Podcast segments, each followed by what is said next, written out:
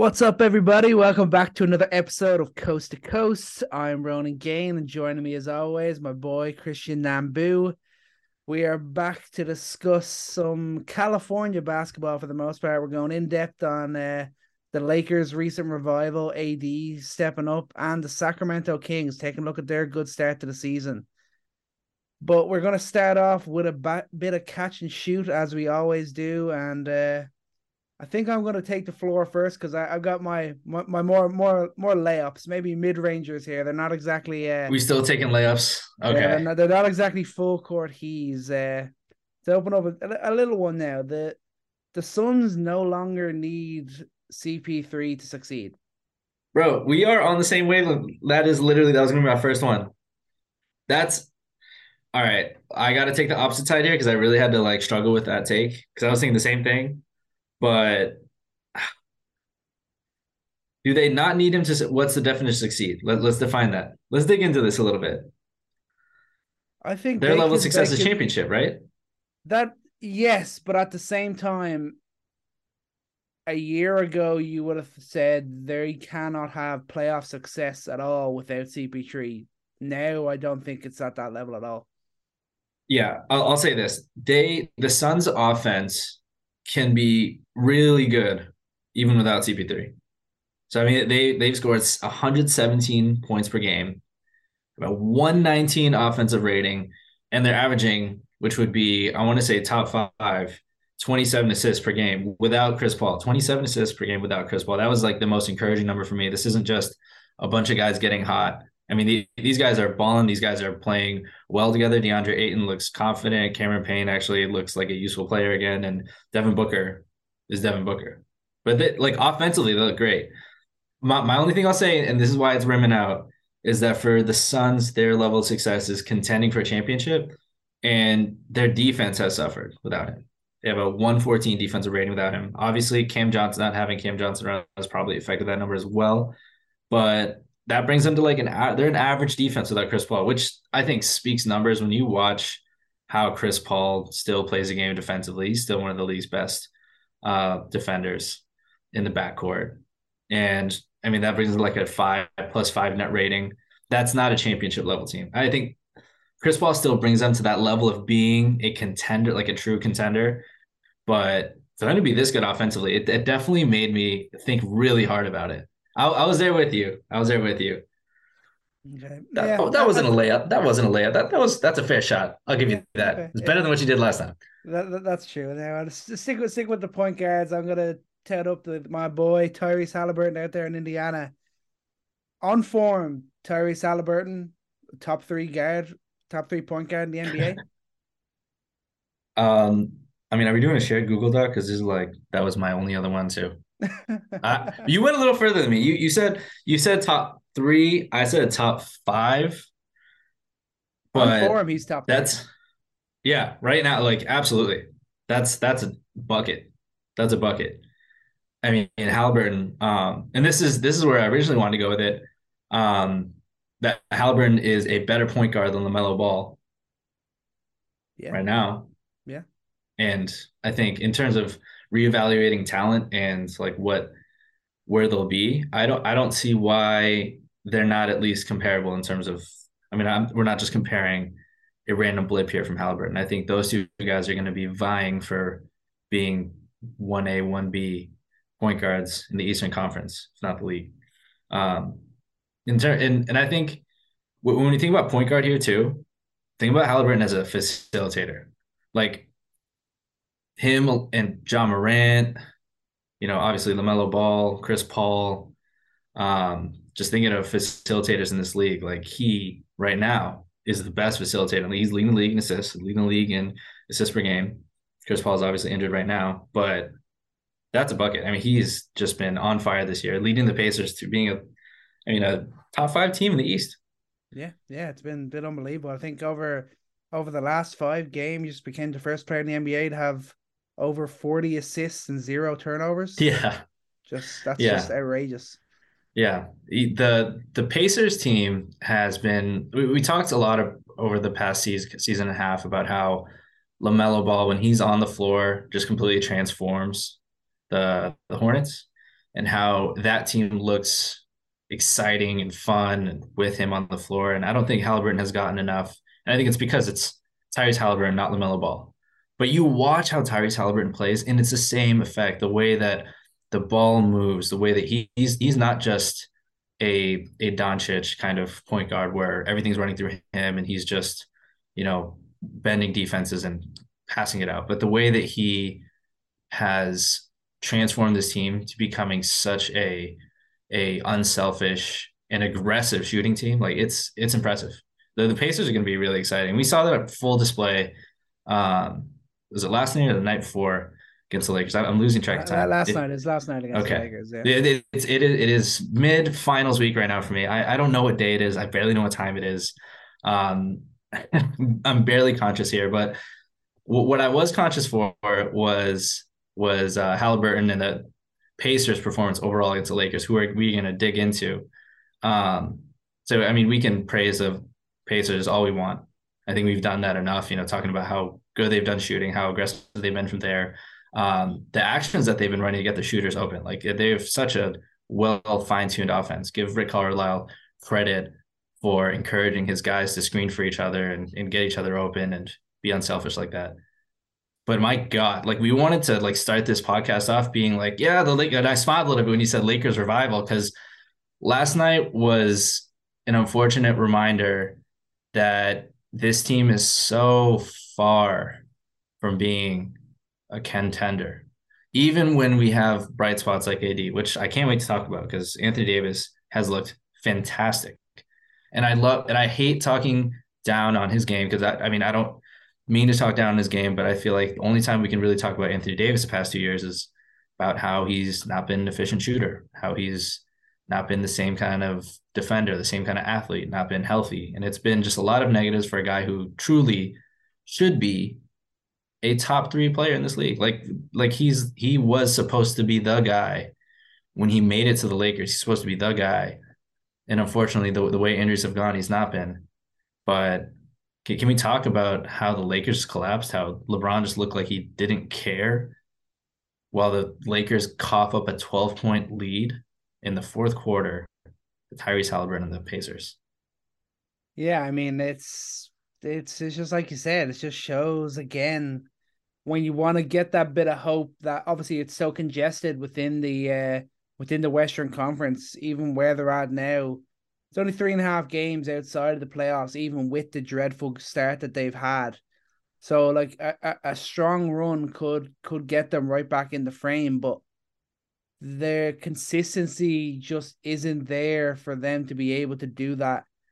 And when you look at what happened last night, you'd actually think it's the the defensive side that they weren't able to do. But for the most part with the Lakers, it's offensive consistency that is what they're struggling with they can get really, really hot, but they also far too often go really, really cold. We haven't really seen more than a single game this year where you can say they played consistently well on offense for the entire 48 minutes. Yeah, and the offense that's the that's always going to be the tough thing and I think there's there's plenty of coverage on why why the offense isn't working and it all stems from the lack of shooting. Um, but I, I think you know defensively, I, am surprised with the way it went last night because with a 12 point lead, your top 10 defense, Anthony Davis is playing in like absolute prime Anthony Davis defense right now.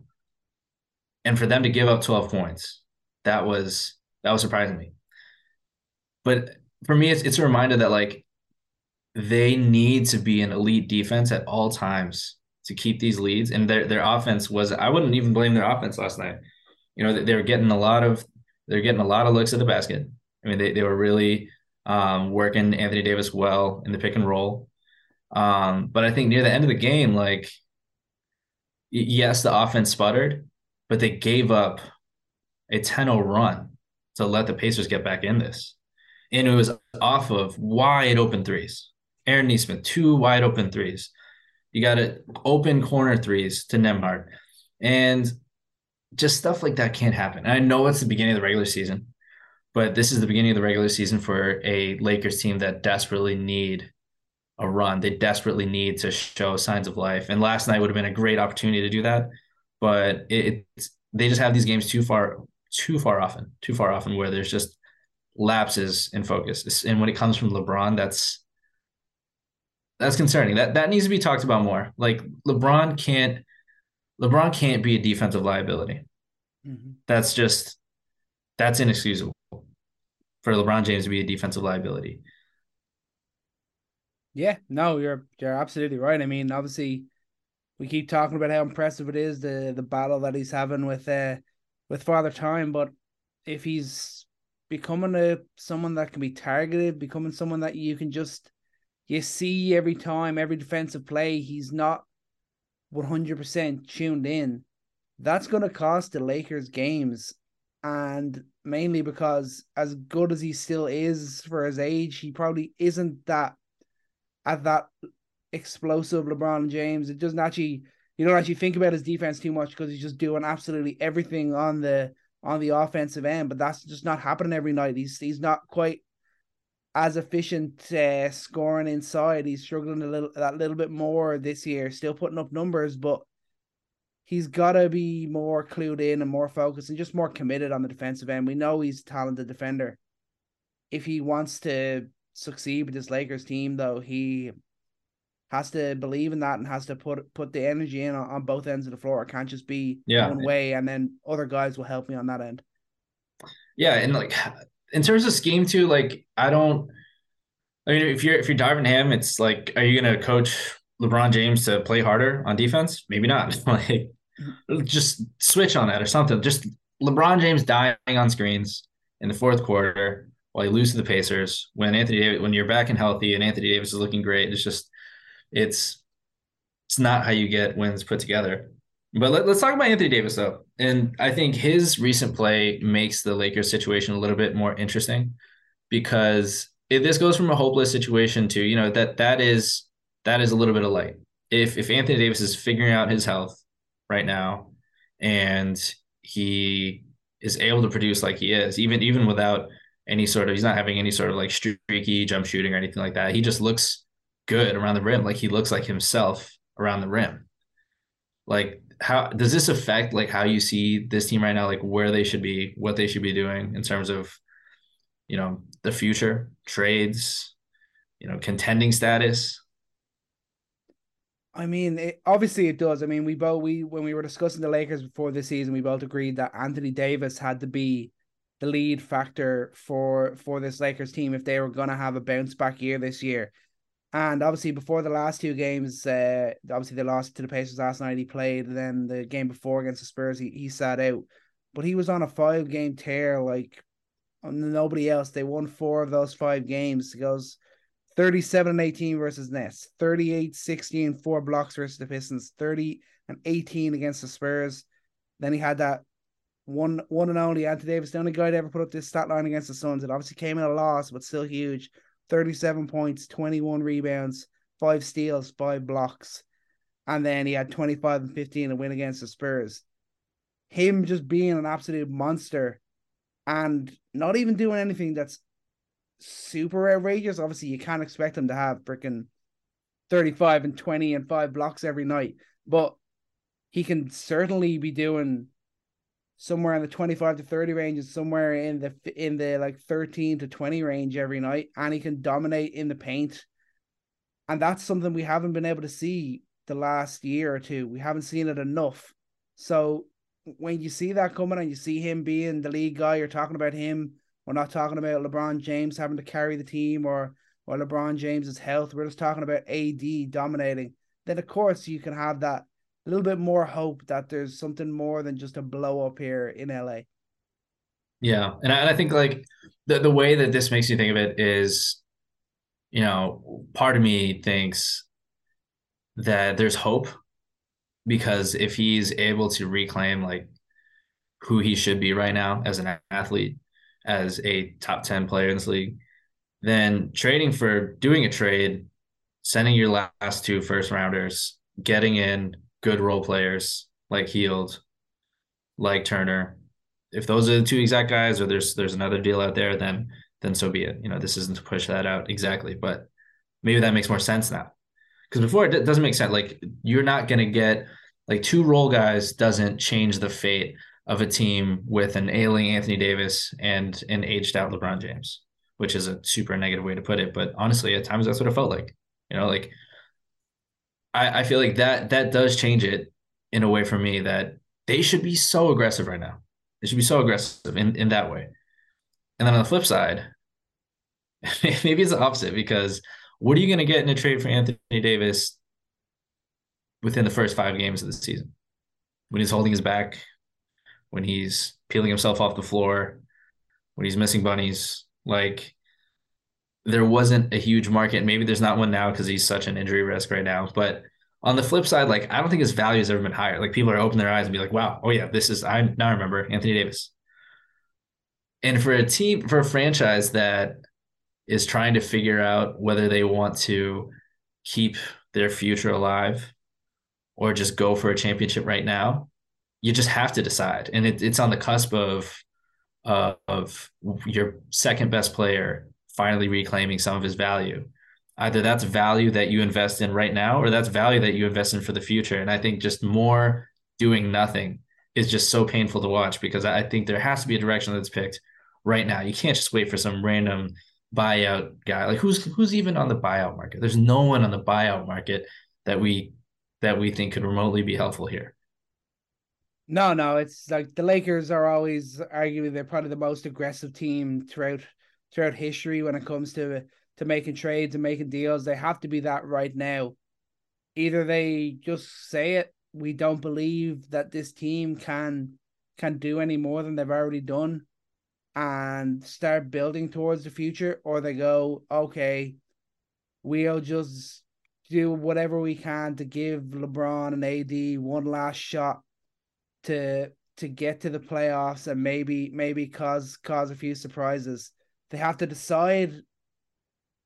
I'd say right now, I hope they already know which angle they, they want to take on it, and they have to just pursue that as aggressively possible as they can. They need a shooter.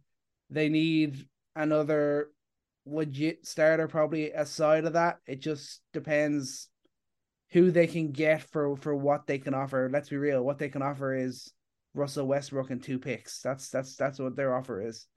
Yeah, and those two like those two picks matter. Like I the the Pacers, I, I don't see why the Pacers don't do that. And and let's let's talk about this for a second because I think this is this is a trade that everybody's talking about. Let, us evaluate this. What do you what do you feel about the Turner and Hield move?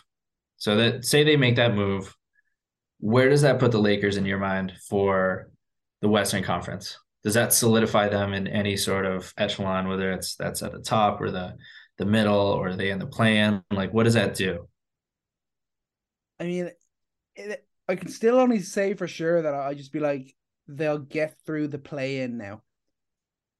Just because when That's that it? when that move actually gets made, who knows what where they'll be at, and then how long it might take for it to all really come together you look at it and you think you can't just say, "Ah, oh, there'll definitely be a, a contender now." It'll be a contending type move, and if it comes together quickly, then you're kind of looking like, "Oh shit, they've really turned it around. They've they've been aggressive, and they look like they're going to be contenders again." But on paper, it's still not something that instantly changes it and say, "Oh, they're going to be a definitely be a top six seed. They're going to go straight into the playoffs, and they're gonna they're gonna win. They're gonna win a few series." I think yeah, and, and obviously that that's such a tough perception to change right away just because you're getting two guys like that to vault them in sort of some sort of contender status, which is understandable. That I I think of it two ways. Like defensively, I think it's a little overrated because a, a lot of people are looking at it from the angle of, oh my God, you got Miles Turner, you got Anthony Davis, especially with the way Anthony Davis is playing, like they're going to block everything and this is going to be the best defense in the league. I actually think that people are underestimating the or overestimating the fit there defensively. Because if you're watching what Anthony Davis is doing right now, he's he's just anchoring the middle. It's it's so impressive what he's doing, um, and impressive too for for the way that Darvin Ham is, has his perimeter defenders. um, navigating everything, and they're doing well to to leave bad shooters open and, and rotating and helping. And Anthony Davis is a star of the show there. The way he's just able to anchor the middle and zone up there and prevent anything from getting through him. I don't see the seamless fit with Miles Turner and Anthony Davis on the floor together. Two guys who their primary benefit to a team is being a rim protector. I mean, they're not Anthony Davis is not like an elite. Like he's a good big who can switch out on the perimeter. He's he's quick enough, he's long enough, but you know his his skill set isn't meant for that. Like his his skill set and Miles Turner's skill set is as weak side help as you know in the drop, not necessarily being a switchable versatile defender. And I don't think that you're getting the best out of both those guys. And I, I'm not I'm not sure if that's kind of what's leading pause. Like I'm trying to give some legitimacy to Pelinka not making a move here, but if you're maybe even taking away from the defensive synergy that you have on this team right now, that's allowing them to be a top ten defense, maybe that's not great. And Buddy Hield is definitely not a positive on that end either. Um, but I think we got to think about the offense though. Like LeBron James, like who is he passing to? What what what is, what is a shooter on this team that he is passing to? Like he's like who? Lonnie Walker? Like I mean, actually, let's give Lonnie Walker credit.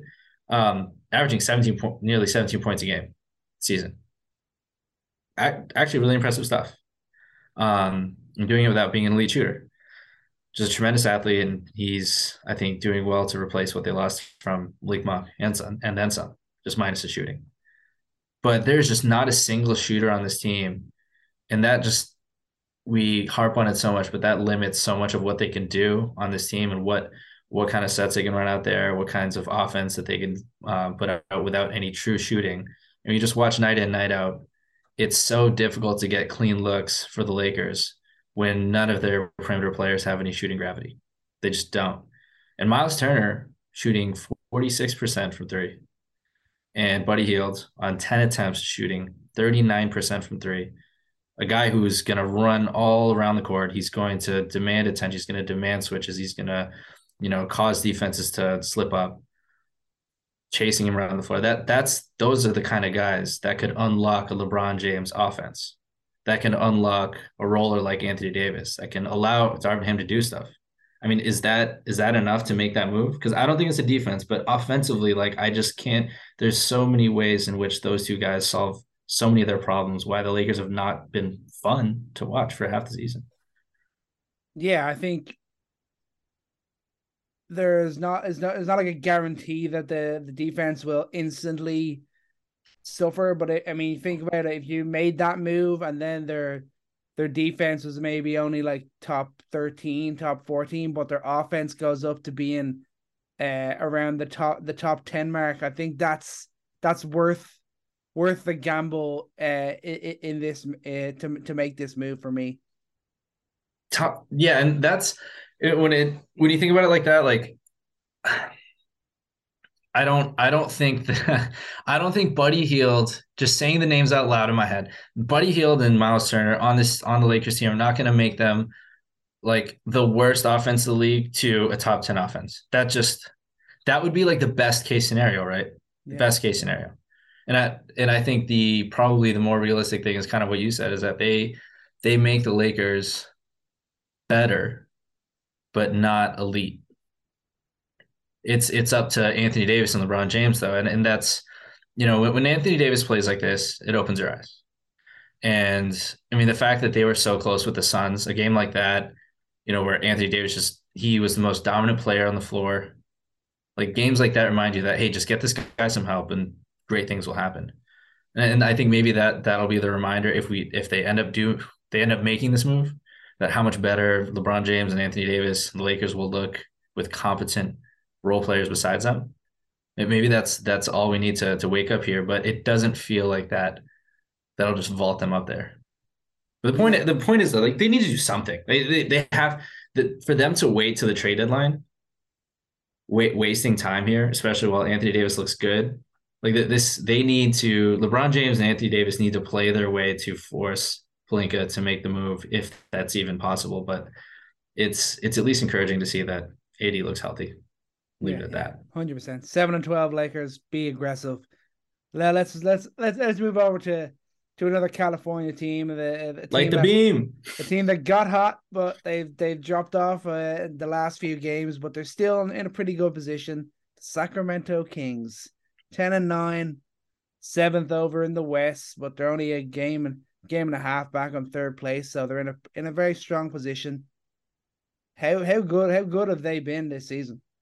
They've they've been surprisingly elite offensively. I mean, they're still a bottom five defensive team, but they've really realized their potential as an offense. I mean, they're just reading out the stats here. I mean, they are fifth in fast break points. Their guards love to get out, and Fox, I'd say Fox is arguably um, maybe we got to do a list here, but try to think of players better than him in the open court. Ball movement, fourth in assists. They're taking the seventh most threes. And that is not something you could have said of the Kings in years. Can't even remember. If, if I don't even know if they came close to that even when Buddy was there. Um, and if you look at their offense, they're really floating in the same company as the Suns, the Nuggets, and they're still there, Utah Jazz. so I, I think the the question we should probably talk about is like what what are they doing first of all, and is it sustainable? Can are they going to end the season and we look at them and be like, yeah, that's a Suns level offense. That's a that's a um, Nuggets level offense. Are they going to continue to be that good based on what they're doing here? I mean, I really want to say yes. I do have the belief. I like how they're playing. No, none of their players are playing at a level that you would say isn't total, isn't arguably sustainable. Like Sabonis and Fox are just doing what is expected of them, basically. Kevin Huerter is maybe a guy where you're thinking, oh, surely he's not going to shoot that well uh, all season long. But for the most part, they're just doing, they're kind of, Fox is looking for like a guy who's finally realized why Sacramento has put so much faith in him and so much belief in him. Sabonis doing what he does on offense. And then you got a guy they brought in Huerter. He's having just having a, a really great, great start to the year. Malik Monk has been great c- coming off the bench. And they haven't even got Keegan Murray going. So that's the side of where you think, why can't they be right up there in terms of offense? Maybe it won't bring success because defense is still pretty big question mark. But offensively, I don't see why they can't sustain this for for the year. Yeah, I mean the, the shooting is is the incredible part. They're 11th three point percentage. Fox is shooting a career high at 38 percent. Huerter is shooting a career high 46 percent. Obviously, we'll see that come down, but I I believe that I mean seeing it the looks that he's getting on this team, he's getting clean looks and he's really free to be a movement shooter and he's more aggressive than he was in Atlanta. And this is the fascinating change of scenery thing for so many players across the league. Um, talked about Lauri Markkanen, talk about Kevin Huerter here. Just he just looks like a more confident shooter on this team. Um, just loving him and, with Sabonis. I think Sabonis is a guy he really needed. This is something. Yeah, I mean, I, I that's that's a real thing. These guards are benefiting from the presence of a guy like Sabonis who is able to have gravity in the post, and like we had predicted last year, they are really, really making use of him in the uh, in DHOs. Dribble handoffs, they are leading the league right now. They're the 97th percentile, and that's no team is even close to that. Like I think the second highest team is like in the in the 70 something percentile, but they are scoring 1.13 points per possession on dribble handoffs. And their whole offense is predicated off of how good Sabonis is in facilitating and working the mid to low post. And that I think that everything's sustainable because of Sabonis, really. The, the way that he is able to create offense based on his um, ability inside. And that's really meshed well with with Fox. I mean, for Fox to shoot this well too, I think that's that's credit to him. I mean, his shot looks a lot quicker. He looks more confident with it. I don't see that being an anomaly. And you got guys like Terence Davis too, whose whose shot looks faster, looks better. I, I'm trying to think of of who if they had signed anybody. There, no, that's that's OKC. I'm thinking OKC signed uh that I'm forgetting the name of the shooting coach, but these guys look more confident as shooters. I mean, they they clearly have their goal in mind, And Keegan Murray too. Like he's only shooting 33% from three. Like he's not lighting the world on fire yet. And I I think we expected him, especially from what we saw in preseason, what we saw in uh, summer league, for him to be a better shooter. Monk is only shooting 35% from three. Like there's not a lot of crazy outlier shooting happening here for me to think that they're gonna drop off that far in terms of how they're shooting beyond the arc. Yeah, no, I, I absolutely agree. I think you look at, at the offensive side of it and you think this is just them. They've turned over this leaf. It's something that if they all stay healthy, it is sustainable. Maybe you can't you won't be able to say, oh, they're as good as the Suns, they're as good as the Warriors, but they could be right on the on the scope of being a, a top five offense for for the entire year. They can continue to put up the points. It's just going to be a question of how does their defense hold up and can they fully rely on their offense being elite to get them back into the playoffs. That's just going to be the, the main thing. Yeah, I, I think historically we've seen. I mean, we saw the the Nuggets do it last year. Yeah, they were they were dog water on defense. Um, and Nuggets, who we definitely have to cover at some point, who have quietly been one of the better teams in the league this year. Um, but I, I think it's the, the beautiful thing about about this season right now for the Kings. Um, I, I don't think this is a blip. They have the talent, they have the makeup, they have the strategy, they have the coaching. Um, who I, who there's a really awesome. I don't know if you saw this. There's a really awesome moment last night, and I think it's a perfect picture of how he's trying to coach up this team. Um, where he was he pulled um, Davis aside, Terence Davis, on a rotation that he had missed, and he ran out to the middle of the court with him during the timeout showed him exactly where to be and coached him up. And Terence Davis was very receptive to it. You could just see it in their body language. And later in that game, Davis made the perfect rotation um, and got the charge. And Mike Brown was just going crazy on the sideline, like psyched out of his mind. And you just really feel, I know it's just like a singular moment, but just watching watching moments like that and all you hear from that locker room, like there there's an identity that they have in this team, in this coaching staff, in their new way of playing. And that's something to be like proud of. Like Sacramento has a team to be proud of. And that's not something they have they've had for a while. They've had teams with potential. They they showed flashes a few years ago, but now I think they have legitimate way of winning games, and it's through that offense, and it's through their two stars, and it's through their shooting, and who knows how much better they can get defensively. Like I've been surprised not to see Davion Mitchell take another step. Hmm. Um, you hope to see that grow there. Um, you hope to see Keegan Murray grow. But I think, you know, at the end of the day, I mean, they're making the playoffs. I, I feel pretty good about that. You know, the yeah, way that they're yeah. playing offensively, whether it's yeah. in the plan, I, I don't know if they keep up, like you said, with with the defense to to still be a top six team in the West, but they're going to be competitive competitive enough to make it in the playoffs with their offense alone. I, I feel pretty good about that. Yeah, you know, in one-off games, obviously depends on who they they could end up going against, but you could definitely be confident in them. Their offense, their offense stepping up. Obviously, like you said, Sabonis is the linchpin. He's the guy that that most things are, are played through and played off of. Fox is just a he's the one I'm thinking about because I've loved what I've seen so far from this year. Like the inside scoring, his speed, he's he stepped up with big plays it's just the still that element where he's still gonna have those nights where he just doesn't look like the guy at all. Like we saw it against the Suns, he only had eleven points, and that's just the element where I think they still might come up just short on getting the playoffs if Fox can't doesn't have to score 30 every night. Not what I'm saying, but he can't afford to have those those sort of games. He's got to be right up there or at least be in the mood in the mentality to be able to to score at least in the clutch on the nights when he's not having the big games yeah and i, I think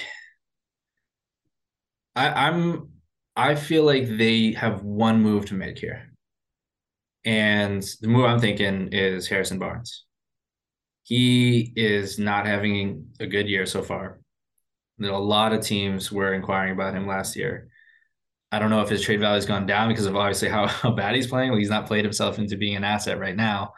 But for contenders out there, um, you know, it's it's it's tough to it's tough to make lateral trades like this where how are you going to get a guy in who's productive if you're trading a guy out who's not doing well right now? But they need they need another another shooter, I think, on this team. Because I, I do fear for the the longevity of this of this hot streak for for Huerter. I still think they're going to be a, good three point shooting team. Like not going back on what I'm saying there, but um, I mean they're a Huerter injury away from from plummeting there. I mean they're they're not going to have to rely on Keegan Murray doing better shooting from three or Terence Davis continuing to be a 40% three point shooter. They can't ask him to take on more volume. Like they they need another guy who's going to be able to take some pressure, scoring pressure off of Fox and off of uh, Sabonis. So I mean, maybe that that's something that they explore by the end of the year. But I mean, I think that's what you see. That's what you see in the league. Like there's there's just a clear difference between superstars who are going to give it every night and guys like Fox. I mean, I don't think I mean, our original conception of Fox when he came into the league was, you know, the next Russell Westbrook type of player. But, you know, not everyone can be that. Not everyone can have that night in, night out. You see players like Jayson Tatum take the next step of being the guy every single night. But I mean that that's rare. And I, I don't think I don't think Fox is necessarily gonna be that guy. He's gonna need more help around him. He's gonna need to rely more on Sabonis, who I mean, he hasn't reached he hasn't reached a mark yet in terms of scoring that I think he should. I mean, Sabonis, um, while he's doing great to to elevate everybody around him, I think still needs to be a little bit more aggressive, and he should be a twenty point per game type of player. I mean, that that's that was the All Star Sabonis that we saw. That was the All Star Sabonis that the Kings needed, and improved play from him, maybe another move, and I think the Kings will will continue to improve. Yeah, yeah, I think that's fair. I think the the Sabonis point is definitely is definitely true. The the talent he has scoring inside, I think he can definitely even he, he almost looks to the pass a little bit too much. He has to he has to definitely be that that little bit that little bit more aggressive. And uh, that point you made is about the star kind of makes you it makes you appreciate how difficult it is to to be that uh, get at that star level that that that level where you're thinking, okay, if you don't score 30 points, you are you're having a bad game. That's just like Luka. Yeah, like, like exactly exactly like what Luka uh, is going Great segue. with the Mavs. Like, yeah, I mean that that's uh that's exactly what we're doing, and we'll finish off with a, a few just various points from around the league, and one of the big ones is is Luka Doncic. He his team, the Dallas Mavericks, they've not won a game when he has not scored above 30 points. That's just that's worrying. that just but it ended there. That, that is worrying. Um, you guys, you guys ruined it for for the Mavs. That's I mean the only joy that the Knicks will probably be able to take away from this year is that they ruined someone else's season by taking away Jalen Brunson. But um, I don't know. Can can Kemba Walker save the Mavs from this this uh, situation that they're in right now? I'm yeah, saying that mostly kidding, but yeah, give me your I mean, honest response. I don't think it's it would be crazy if we could see Kemba get in and average ten points coming off the bench. I mean, think of what they they they're waiving Campazzo to get to get him in. Think of what he's offered so far this year, little to nothing.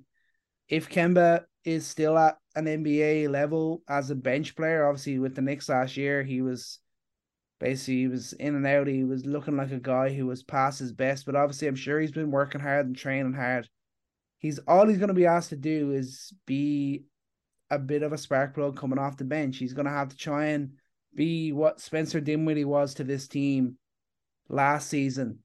Don't think he'll be able to quite get to that level, but if he can be like a, a 10 and 3 guy off the bench for this team, that does that does bring something that they haven't had so far this year. Is it enough to completely make them win games when Luka doesn't uh, doesn't score his uh, his uh, 30, 30 plus. Uh, maybe not. That yeah, that that's the thing. It's there. There needs to be more from guys like um, Tim Hardaway Jr. I thought we'd have seen, seen a little bit more aggression from him. He's, I mean, still still getting back into the flow of things, but Christian Wood should he be starting? Is that is that something that would would fix this? Was does there need to be more, you know, Luka off ball just to like mix things up? But I think the thing is too, not just it's not just about the offense again. Like we we already talked about it, but the the defense from them is what has taken a step back, and they can't survive. They can't survive games when Luka doesn't score 30 because their defense is not there like it was last year. But hey, maybe maybe Luka's uh, the Lakers' next edition. I know, I know that they can convince themselves of something like that if they're going to uh, end up trading off those two picks. Yeah, but, yeah. I mean, it's not wouldn't it?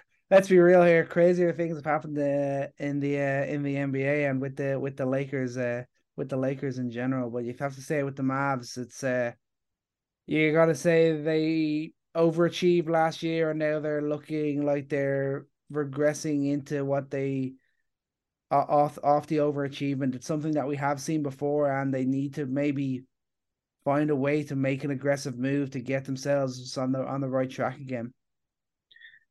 Can we finish on the Wolves? We have we haven't talked about our Wolves, which was supposed to be our our darling team this year. Yeah, we've, we've been a little too embarrassed to to talk about them, but uh, give a little update. I mean, they're they're they're they're struggling. What are they now? 10, 10 and eleven, I think they sit now.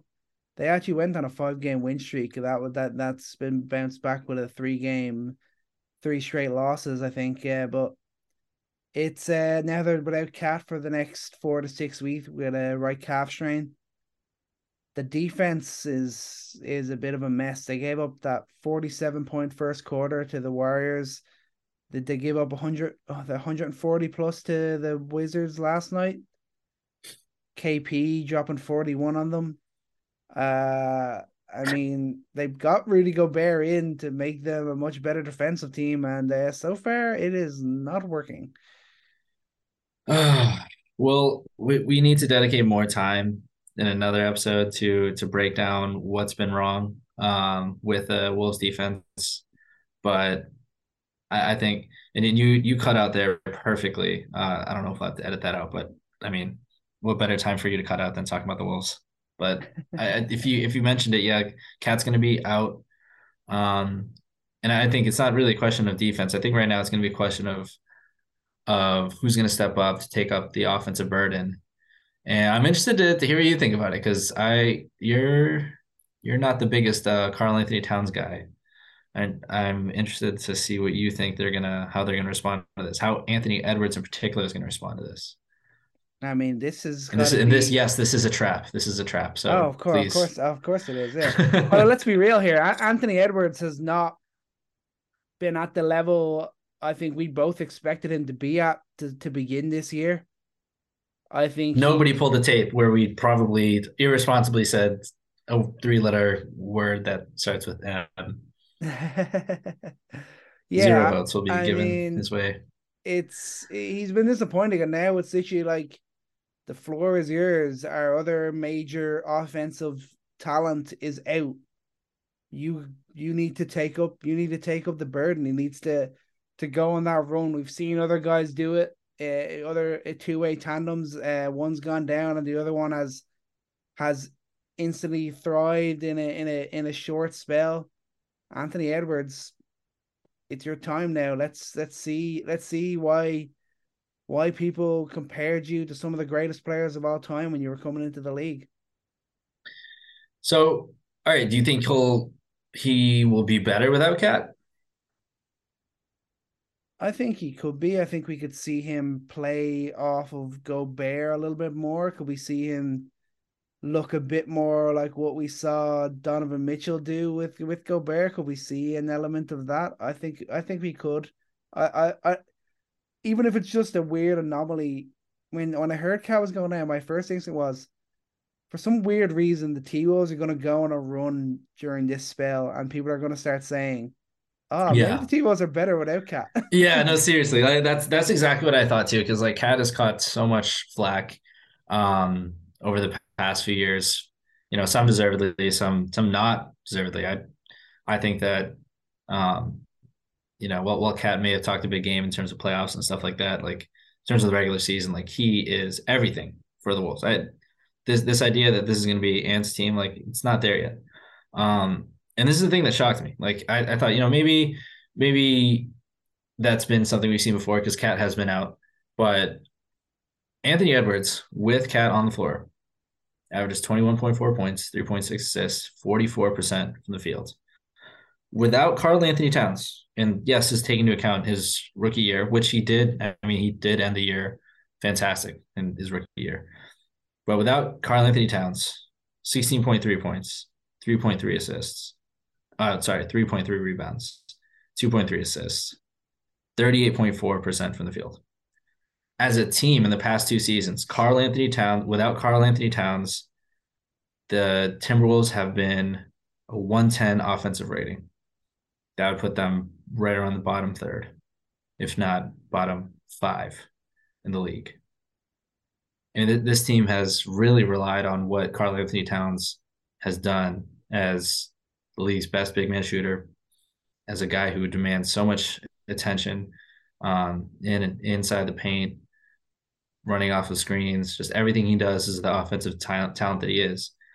I it'll be interesting if if if Anthony Edwards responds in a big way, it'll it'll be more than unexpected. I think it would be transformative for him because yeah, yeah.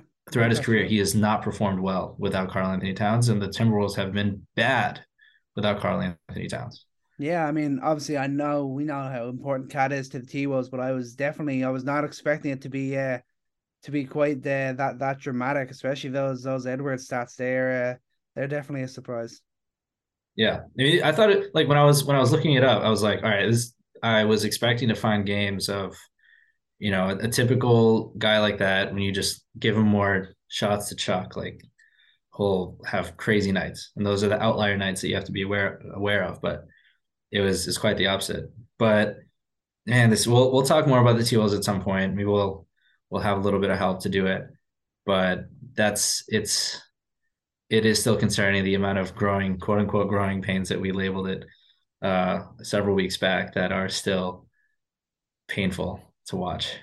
Yeah, it's not been great, and uh, obviously we're both big Luka fans and seeing Dallas the way they are. But uh, thankfully, at least we got the Kings surprising, the Kings stepping up, showing showing a lot of fun for for the first time in a while. AD looking like the Anthony Davis we all hoped he'd be at this stage is good to see. So it's a uh, it's not all it's all not all not all negative, but I think that's gonna do it for today's episode. I'm Ronan Game. My thanks to Christian Nambu for joining me. And thank you all very much for listening. And if you like what you're hearing, please like and subscribe on all your favorite social channels from Twitter to TikTok. We are everywhere at Coast to Coast NBA. And remember, take every shot and love every moment.